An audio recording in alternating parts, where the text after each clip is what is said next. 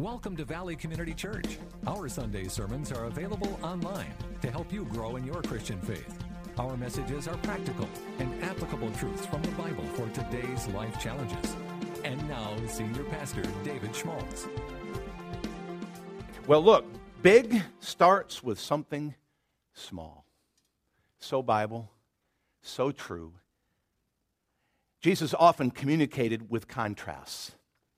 You know, he would, he would take things and, and he would really kind of shock us into reality, especially those who were listening to him at the time.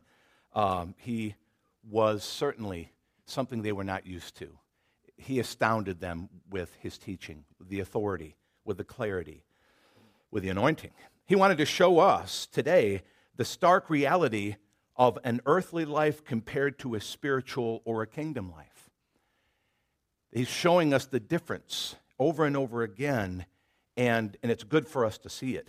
One such example was the mustard seed. Remember his mustard seed analogy? He showed us that something useful and profitable, as mustard uh, would have been, came from such a ridiculously small seed. You ever seen a, a, a mustard seed? Very, very small.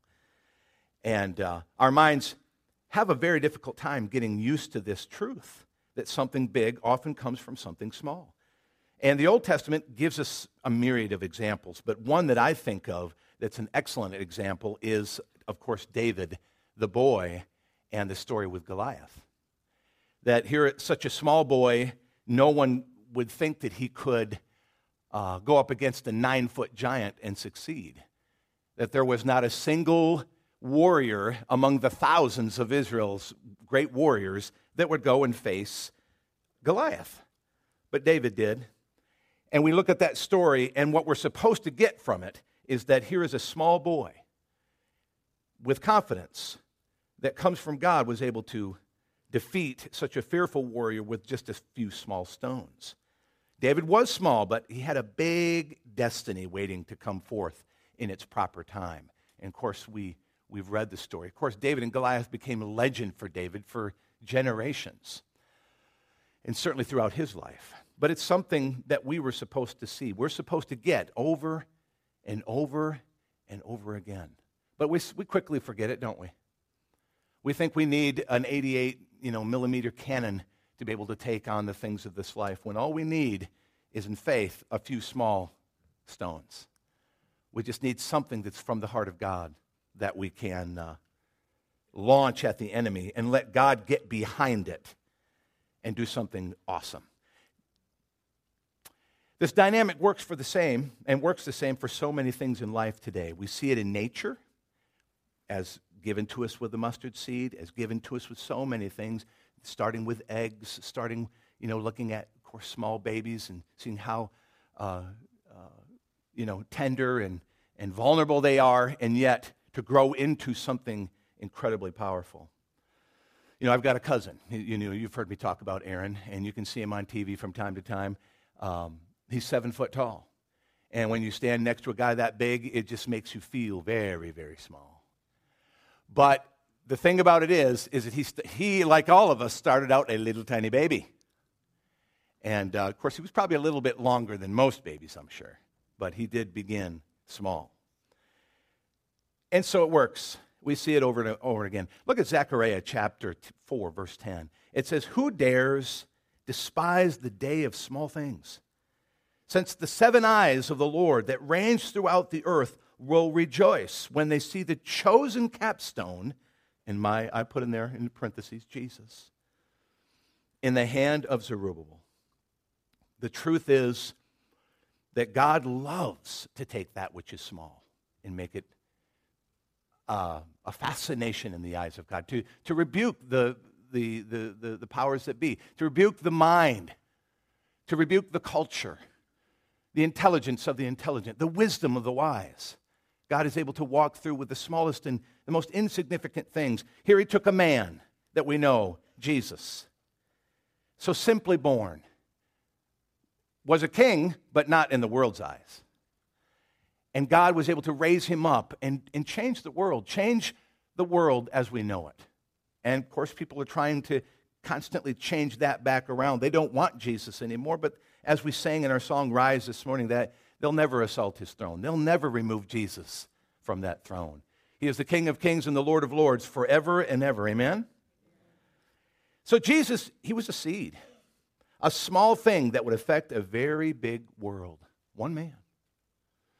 And this is replicated in us.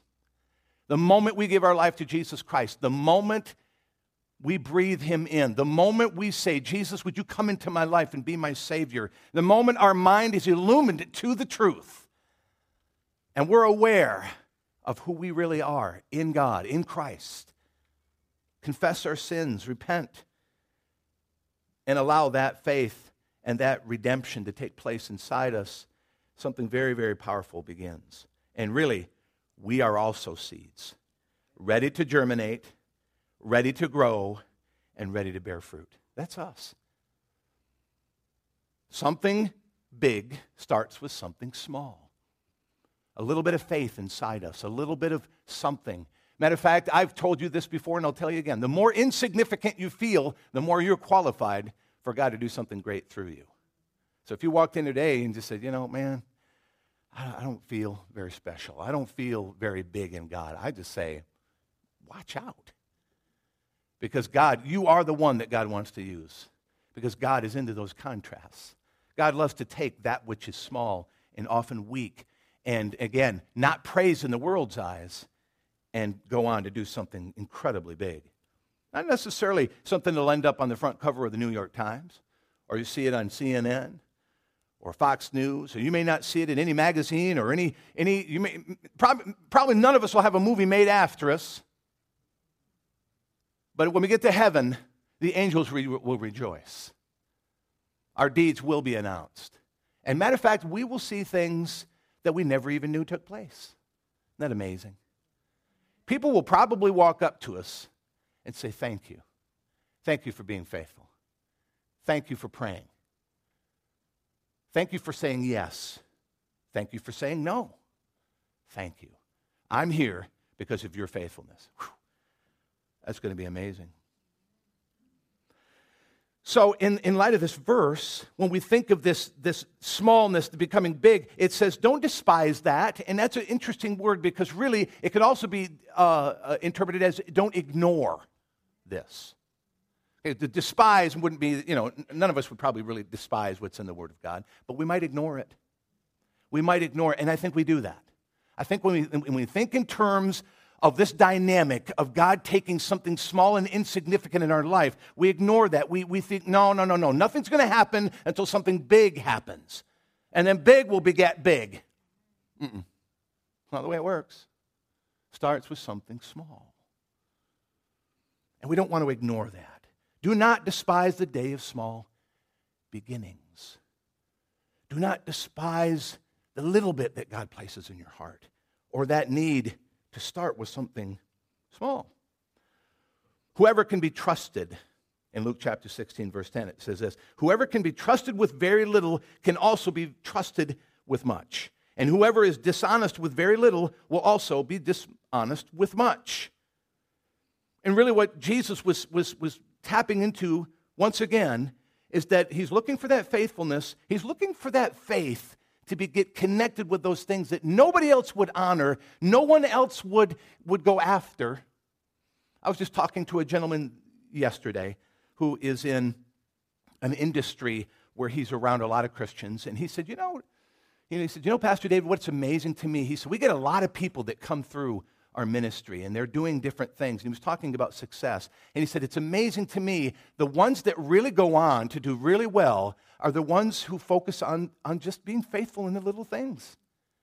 He said a lot of them come in with a flash, with a bang, and a lot of talk and a lot of, you know, pomp and circumstances, a lot of talk, and, and they look good, smell good, and, and the world initially wants to respond to that. He said, but what I have found is over the years that ones that are still around and the ones who are still making an impact in the world, the ones that are really stacking things where it counts, are the ones who do things just faithfully, one step at a time. You know, if we walked in and, and, and we lined up a bunch of people based on the way, I mean, we, we, we chose them from every kind of walk of life, and, and we just used our human eyes to select, we would probably choose the most beautiful, the biggest, the strongest, the most intelligent, the ones who came from the, the, the, best backgrounds and those who had, you know, their degrees, all those alphabet soup behind their name. We would probably select all that. And then there would be that little David that none of us would choose. None of us would choose that little David. As a matter of fact, when Samuel went to select a king, did he choose David? No, he was looking, he, he was like, You got me. I mean, he went through all the, all the young men who he thought were definitely, surely he's the one of the big sons. And God said, You haven't seen him yet. And here comes this little scrapper. I love scrappers in the kingdom. Ruddy, not, you know, not something any of us would choose right off the bat. But God says, No, I want him because what he does when nobody's watching is what's important to me. It's those small things, those little times, those little choices. Son, go out into the field and I don't want to see you for two weeks. Those sheep need to grow, they need to be fed. Don't need you around here. What if it, I don't want to hear anything? Just go. David did it faithfully. And he made, he made use of it, didn't he? Pulled out his, his lyre, his harp, played some songs, came up with some cool chords, I'm sure. Wrote his, wrote his psalms, had a lot of time on, hand, on his hands. And what did he use it for? To connect with God. Because something small starts with something big. Or rather, no, sorry. See, I was checking to see if you're listening. And so you all said, No, we reject that in the name of Jesus. That's good. You guys are so awesome. No, something big starts with something small. Amen? Yeah, thank you, thank you, thank you. Keep me, keep me straight here. So God starts with the small and he builds. Even when it comes to character and faithfulness, we're turning a corner here now, okay?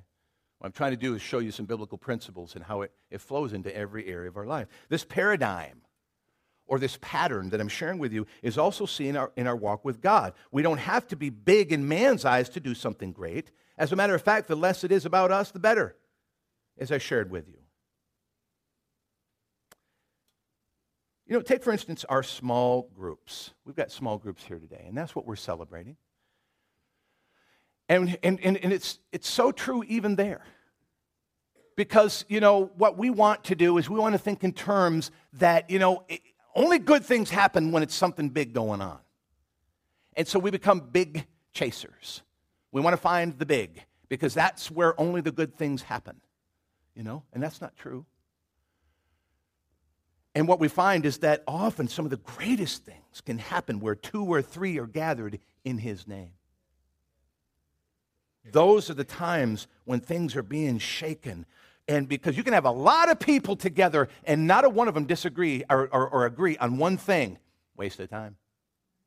Waste of time. Just a bunch of people taking up oxygen. Because without agreement, they become the people of Babylon who built the ziggurat, to build the, the tower. It was just confusion, trying to do something that God did not want done. And God said, You are wasting your time. But it's so big. It's so awesome. And we're going up to heaven with it. He said, Nope. And he scattered them. Well, actually, that's, that's agreement in a different perspective, actually. So the early church, they met from house to house. But they, I, I, understand, you know, culturally, they did that mostly out of necessity because they were under persecution. They had to do things, you know, but they, dis- I mean, they had to do things under the table so that they could exist, very much like what's taking place in China today, where the church is almost completely underground, the non state church. And so they, yes, they had to do that out of necessity, and you could point to that. But, you know, sometimes what we find is God uses our circumstances to channel us into the things that we really need. And so he allowed the persecution to take place to do what? To help the church find its identity and just say, look, I don't want to just create this whole temple thing all over again. I don't want to just create just the people that never quite get what they're supposed to do. What I want you to do is meet from house to house. I want you to get soul to t- soul, people to people, you know, eye to eye, and I want you to change the world that way. And I want to show you even further why this is so true and why you need something small in your life so that you can build something big. Why you need to be a part of a small group, to be a part of something small so that God can do something big. All right, let's go through these. Number one, I need a spiritual family. See, if we're the body of Christ, then it makes a lot of sense that health and purpose are linked at every level. Look at Ephesians chapter 4 verse 16. He makes the whole body fit together perfectly as each part does its own special work. It helps the other parts grow so that the whole body is healthy and growing and full of love. I mean, there's so much in there. But, folks, we need a spiritual family. And you've heard me say this before. You know, on this planet, family was what God created. God created family. But it's so kind of imperfect and broken, isn't it? And so, a lot of times, our idea and definition of family comes from that.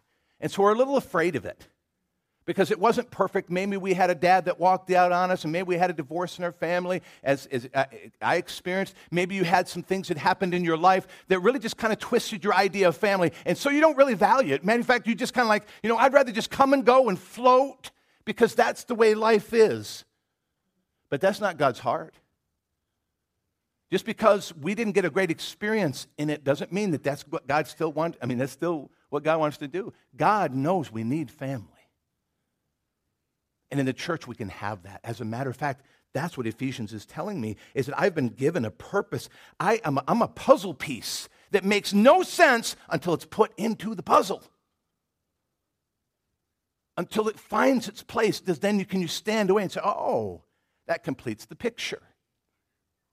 We are all puzzle pieces. And we make no sense unless we're linked together. We are parts of the body of Christ. And, and see, that's Paul's analogy, which, man, I mean, it works on every level. But he says, look, you, you know, you're a finger, you're a toe, you're this, you're that, you're an organ, you're, you're this. And, and guess what? They don't stand alone unless you're trying to make a Frankenstein. You know, and, you know, a lot of churches end up being that Frankenstein. Oh, you know, just going through life, trying to figure out what they're going to be and do, and they're brain dead.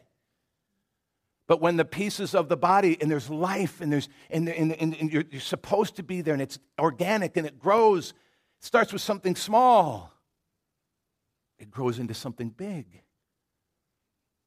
Inside us, outside us. We need family, folks. And I'm, I'm going to step on a few toes here. You know, Andrew and I went over this, and I don't want to be negative. I never want to be negative. But, you know, a part of change is is an equal balance of affirmation and also pointing out where we need to grow. You know, with my children, I want to praise them, but I also want to point out the areas, you know, where I like to say you're throwing interceptions. Because you got these wonderful quarterbacks. These guys, you know, they stand out there, man, I, I threw 30 touchdowns last year. And, and the guys behind him going, yeah, and he threw 15 interceptions for the other team. So you don't say, well, look, you know, you're throwing, you're doing awesome. You're, I mean, you're scoring touchdowns. We kind of need to deal with the, the interceptions because that's where you're losing it. That's where the bottom, that's where the holes in the bottom of the bucket are. See? And so, anyway, we need to deal with a little bit of that. And this whole thing of bouncing from church to church until you find where people will leave you alone or make such a fuss out of you is not healthy. It's not healthy. Neither one of those extremes is healthy. That's not family. Okay? My kids don't wake up one day and look at me and say, Dad, you know, we found us a better dad. He's bigger than you, he's smarter than you, and he wants to give us candy every single day. And matter of fact, his allowance is more. We're leaving. And you just kind of, whoa, the whole, because we all think that's ridiculous. Obviously, it's ridiculous. But you know what? In the body of Christ, we do that all the time. We look at things and we just say, oh, I'm uncomfortable out of here. I'm getting squeezed in the area of growth there in my life. Oh, I'm out of here. I don't like that. You know, I, I didn't read in the fine print in the Bible that it said that all things were going, or that the body was always going to be perfect.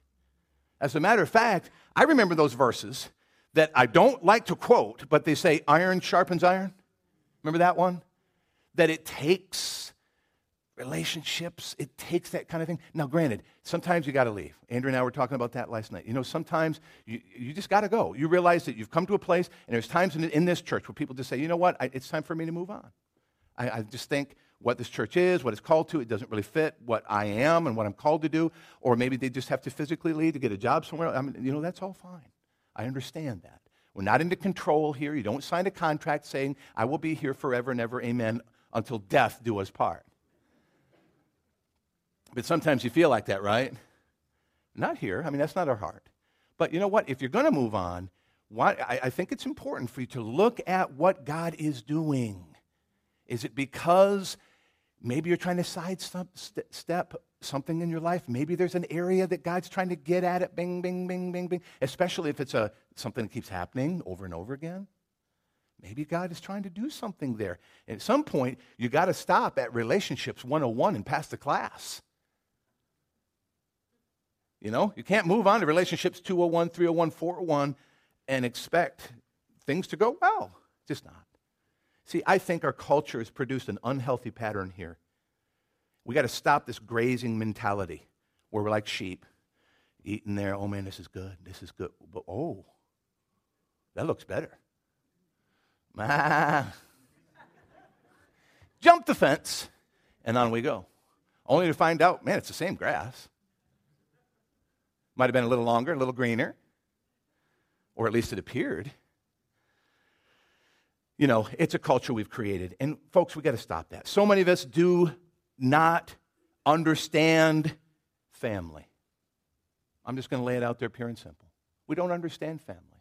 And if we were, if we were given a checklist and, and, asked to describe family, most of us really couldn't do it. Or, or maybe we've based our ideas of family and looking at someone else's, or the perfect family, or it was a television show. I don't know. I mean, I grew up watching a lot of television. Explains a lot about me. so, and I hate to read those articles, you know, that says television ruins your brain. I'm like, okay, you know, squirrel. Anyway. Um, so, but we build our, li- our, our, lives, our ideals on the Brady Bunch. We build our ideals on, on, on you know, perfect strangers, or we, you know, we, we build our ideals. I'll tell you what, don't build any of your ideals of, on family on what's on TV now. Don't. Please don't. Because, Lord, have mercy. I mean, help us. Enough about that. But you know what? where we're supposed to learn it is in the context of the church. Our earthly families are really just templates to get us started. We get a mom and a dad, but you know what? We got a, a perfect dad.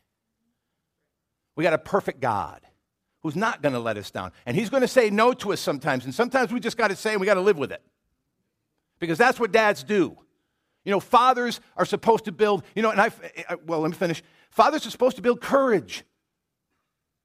You know, that day that I was sitting in the parking lot, and I was down in Alabama, and I looked and I saw the waves of heat coming up off of that field. It was 110 degrees out on that field, and I looked at my dad and I said, I don't want to go. I don't want to go and play, practice on that field. My dad looked at me and said, Son, you've put a lot of time into this. This is what you were born to do. Now get your beep out there in the field. And sometimes that's what daddies do. They don't just hold your hand and, oh, son, really? You feel bad? You don't have to go. Uh huh. No, see, you got to have family. You got to have people in your life that are going to keep you accountable. You got to have the kind of stuff that's going to toughen you up in, the, in good ways. You got to learn to stand you got to learn to work it through. You get a dis, you know, I mean, how many of you have found a perfect friend? How many of you have found somebody that can do everything perfectly? I mean, there's a lot of disappointment in this room. Why? Because we will disappoint one another.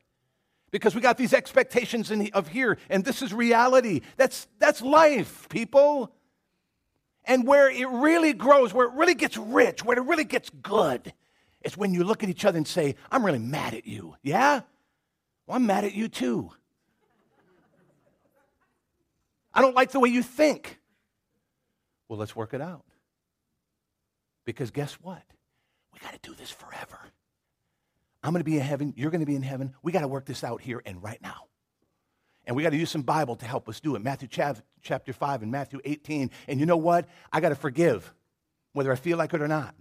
And I got to forgive them, whether I feel like it or not. And what all happens is understanding our hearts grow. We understand what really love is. We understand how to stand shoulder to shoulder and live life. And, and that, that's the kind of stuff that changes the world now. Not this mishmash, change it out whenever I feel like it kind of stuff. And I'm telling you, a lot of us were birthed in that culture, and you just got to stop. You got to stop because it's not helping you. You're not growing. You don't build a family by bouncing around from one family to the next. You stick it out through the thick and the thin, the bad and the good, the tough and the easy, the exciting and the mundane. Because that's the way it is. That's life. You can't keep it hot now all the time. And that's family. Without family, everyone, done, everyone will do what's right in their own eyes. And that's in Judges chapter 17, verse 6. That was what happened to the people of God. When, when they lost leadership and they lost vision, they began to just do whatever was in their own eyes. And many, and, and that's a lot, it describes Christians today, just all doing what's right in their own eyes and never forming, never, you know, coming together to do what God has called them to do. We need it. Now, I got to push on it because we're going to finish early here. I need others. This is another point here. I need others I need other souls to grow with. The church recognized the need to develop individuals. By meeting from house to house or simply in families, they were able to connect at the soul to soul level. See, as I said, it was, it was out of necessity, but they discovered something beautiful, something powerful. Because when persecution came, it could bust them all up from the temple. It could tell them, hey, you go all your separate ways. And they said, fine, we'll just meet in our home where we'll meet with three or four, maybe half a dozen other Christians, and we'll pray. And it shook the house where they were praying, as it says. There were the things that they could do when they started out small. They literally turned that world upside down. It took a hundred, couple hundred years, maybe several hundred years, before Rome was defeated from the inside out. And then, of course, external factors as well. Without a soul to soul kingdom connection, you'll be stunted in your growth. It starts with family, but you know, folks, we've got to have that soul to soul thing going on. And you know what I'm talking about. Guys, you guys think many times that you're just going to get it out of, out of your lady friend. No. Your wife, she, she's awesome, but there are certain parts of the relationship with our, li- our wives that we, you know, they need to give it all. But there's a health, there's a something that we need connecting with other men to help us deal with that. Because, ladies, am I telling the truth that there are things going on in your guy, you're just going, no clue. I don't know how to deal with that. You know? Go talk to the pastor. Go do whatever. But you know where it does get worked out? Is soul to soul with another brother. Am I right, Dwight? Get in that men of action group. You get with guys, and then you, you get with guys in the same group, and you just say, hey, hey, are you dealing with that? Oh, yeah, man, I've dealt with it. I'm dealing with it now, but I tell you, I've gotten some victory, and I'll tell you how we get it. Really? Cool. No judgment. That soul to soul level is what is called fellowship, koinonia. And ladies, obviously, you get it too. Because you're like, hey, man, what am I Well, well uh, the truth is, I think often women are able to do it better statistically, women keep their friends for 30, 40 years. Men, once we get out of high school, it's just like, who are you? Five minutes, thank you. Poor George, man, he was sent to the, to the gallows. All right. Number three. Number three, I need a small place to grow. Now, sociologists have confirmed the need for people to connect in groups as small as three and as large as 15. Beyond that, connections begin to break down. So you say, well, then why have a big church like this? Ah, thanks for asking that.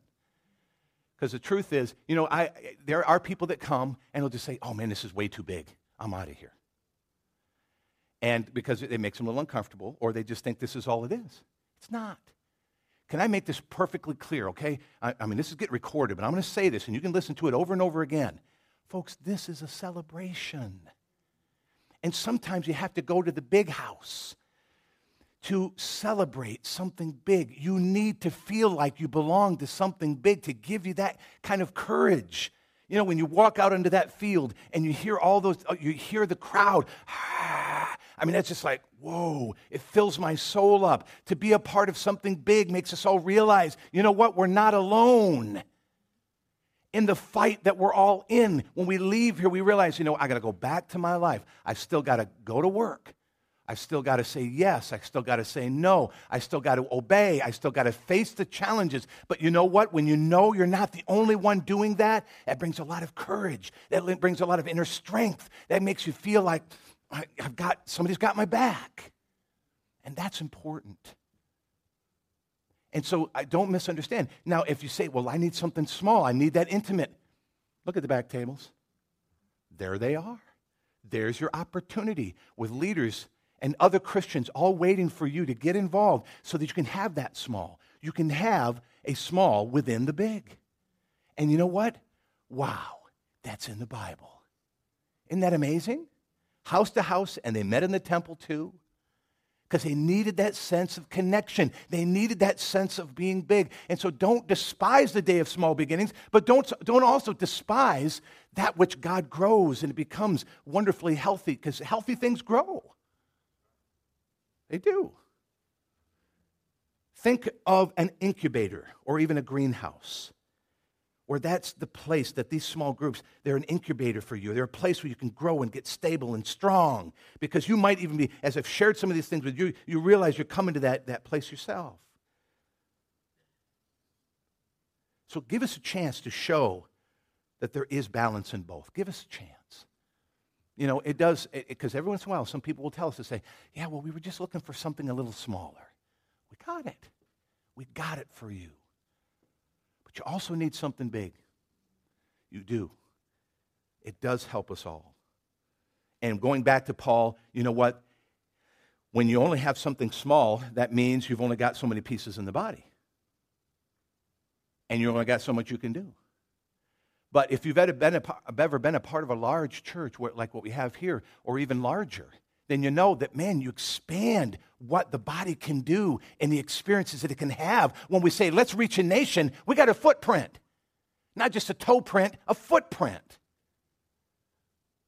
You can. No, that, that's not the goal. It's not the goal. Don't accuse me of that. Don't, don't, don't go there. You don't know my heart. I've shared this with the leaders. You know, I don't sit over here and pine how to make the church big. No, no, no, no, no. My vision here is just to be faithful and do what God has called me to do and to build people. And if you build people and we understand what the Bible says, it will naturally grow. But let's, let's deal with the, some of the things that are, that, are, that are hindering us. And it's got to start small. You've got to get yourself in that small group. So you're still not convinced? You know, I, will finish with this story, but let me, this last point. You're still not convinced. Jesus started with a small group of men. And this became a pattern for all of us. Their discipleship was incredibly personal and difficult, but it was life changing. Did Jesus not change the men that God brought to him? Absolutely. They went on. Most of them ended up being martyrs. Took an incredible amount of courage and passion to do that. But there were seeds sown into the ground, changed the world, turned it upside down. As far as Britannia, India, some even think as far as away as China. Amazing. God can start with something small. So we need vision, folks, to be a part of the body. We need values. We need to know what we believe so that passion can flow and it not just be a passion that is directed in so many different directions, but Red, find our place and direct that passion. And then you got all these lasers doing what it's called to do, and we create one huge beam that can be effective, not just scattered, but focused. See, it is small groups. And in small groups, we can connect with other believers to grow in our relationships together. This is the seed bed. This is the place where something small can become something big. This is where the little areas and your little dreams inside your heart can begin to grow and you, you can bounce it off others and they can help you, define you. Okay? So, here in just a moment, what we're going to do, I'm going to pray for us. And then the children, they've got some special things. And Jamie, you're going to come up here in just a second. He's going to explain all this. But I just want you to know, folks, you've got to make a commitment here. You've got to jump in. We can't force you. We're not going to force you. We're not going to twist any arms. But Jamie's going to come up here and he's going to share some ideas with you, some creative things that you can do in order to make this happen.